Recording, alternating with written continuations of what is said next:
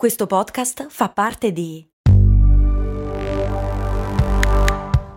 Voice Podcast Creators Company. Families have a lot going on. Let Ollie help manage the mental load with new cognitive help supplements for everyone four and up, like delicious Lolly Focus Pops or Lolly Mellow Pops for kids. And for parents, try three new Brainy Chews to help you focus, chill out, or get energized. Find these cognitive health buddies for the whole fam at ollie.com. That's O L L Y.com. These statements have not been evaluated by the Food and Drug Administration. This product is not intended to diagnose, treat, cure, or prevent any disease. Bentornati amici ed amiche qui su Brandy, io sono Max Corona e devo dirvi che l'altro giorno mi sono imbattuto in una frase del noto plurimiliardario Warren Buffett, investitore seriale e uno degli uomini più ricchi del mondo, beh questa frase mi ha fatto davvero riflettere.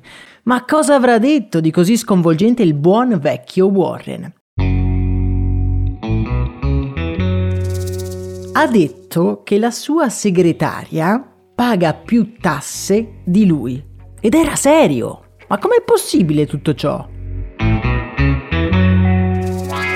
Premesso che io non sono un esperto in materia finanziaria, beh, vi riporto quello che più o meno mi è parso di capire. Per fare i nostri ragionamenti dobbiamo prendere come riferimento gli Stati Uniti, che è il paese dove vive il buon Warren Buffett.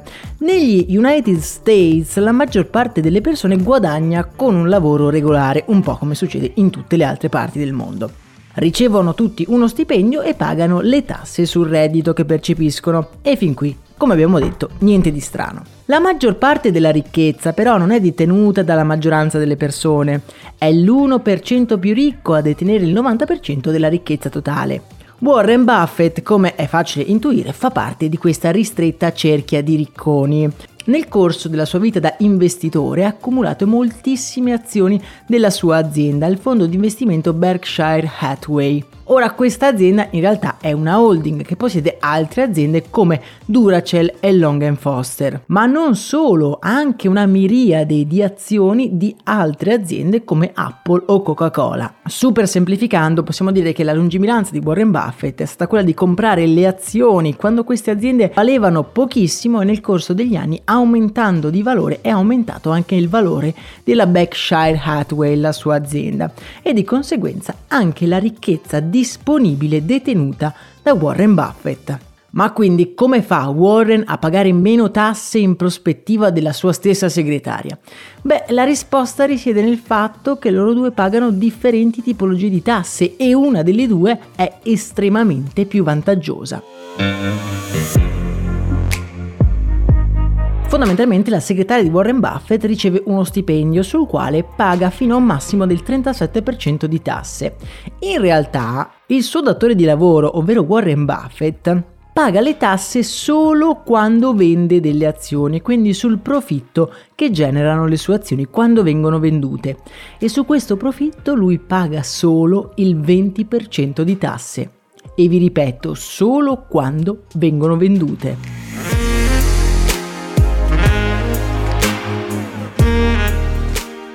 E questo è un problema sotto tantissimi punti di vista, che porta i mega super miliardari a non pagare praticamente mai questo 20%. E seguendo alcuni cavilli del sistema, i mega miliardari che detengono tantissime azioni finanziarie, beh, alla fine non pagano neanche questo 20%. Ma mi spiego meglio. Warren Buffett, la ricchezza di Warren Buffett non deriva dal suo lavoro che sta svolgendo in questo momento, ma deriva da entrate passive derivanti dai suoi investimenti. Se ci pensiamo, come detto, questi sono introiti passivi, che non derivano da un lavoro diretto, ma da un lavoro fatto anni se non decenni prima. Questi introiti passivi sono tassati come capital gain, ovvero variazione del valore degli investimenti solo quando sono venduti e sono tassati meno dello stipendio di un lavoratore che lavora per vivere. Per farvi un esempio, se Warren Buffett vende delle azioni per 400 mila dollari, le tasse che dovrà pagare sono appena 50 mila dollari. Se li avesse guadagnati con un contratto regolare di lavoro, avrebbe dovuto pagare 110 mila dollari. Ma come fanno questi ricconi a non pagare neanche questo 20%? Partiamo dal presupposto che persone molto ricche come Warren Buffett, Elon Musk o Jeff Bezos hanno una così grande ricchezza solo perché detengono azioni di compagnie quotate in borsa. Questa ricchezza non è tangibile, non sono soldi materiali nascosti in un materasso o in un conto in banca, non sono soldi pronti all'uso. Tenete a mente sempre, questo è un passaggio fondamentale, che loro pagano le tasse solo quando vendono le azioni che detengono. Va da sé che del patrimonio di 200 miliardi di dollari che ha Jeff Bezos, beh, lui non paga praticamente nulla di tasse perché venderà quel tanto che gli basta per, tra virgolette, vivere in pace e su quello pagherà le tasse. Ma ci sono alcuni di loro, come Elon Musk, che non pagano neanche quelle tasse. Infatti questi geniacci non sono mica così scemi da vendere le loro azioni, non è vero? Se no dovrebbero pagarci le tasse sopra. Elon Musk, attraverso le azioni di Tesla, chiede dei prestiti alle banche che guarda caso gli forniscono denaro spendibile e non tassato. Ma non è finita qui, c'è un altro modo per pagare pochissime tasse avendo un grandissimo patrimonio in azioni. Mettiamo che Warren Buffett abbia preso le azioni di Coca-Cola nel 1970 e che quelle azioni ce le abbia ancora. Quelle azioni oggi valgono molto di più e quindi ci ha fatto un sacco di soldi di profitto. Quindi in caso le vendesse dovrebbe pagare le tasse su quel profitto. Ma che succede se malauguratamente il buon vecchio Warren dovesse morire? Secondo la legge americana, chi eredita le azioni non dovrebbe pagare le tasse sul profitto di Warren. Sì ragazzi miei, avete capito bene, i successori di Warren avrebbero una ricchezza incredibile non tassabile. E questa è una pratica molto diffusa dalle famiglie agiate ricchezze accumulate in titoli magari da persone molto vecchie oggigiorno, beh, beh, passano in eredità praticamente gratis. Quindi non solo nella vita hanno ottenuto prestiti su quella ricchezza, ma quando muoiono i successori la ottengono gratis ed è spendibile senza essere tassata.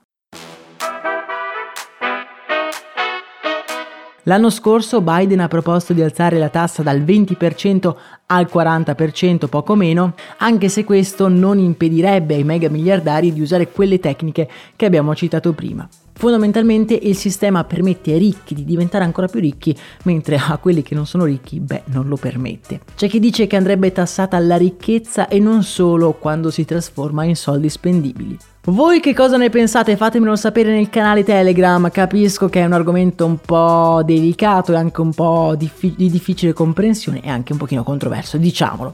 Però voglio sapere anche la vostra opinione. Vi ricordo che ci sono anche i commenti su Spotify se la state ascoltando questo episodio su quella piattaforma oppure c'è sempre, come detto, il nostro canale Telegram. A me non resta che augurarvi una serena giornata, mi raccomando non vendete mai le vostre azioni. Un saluto e un abbraccio da Max Corona.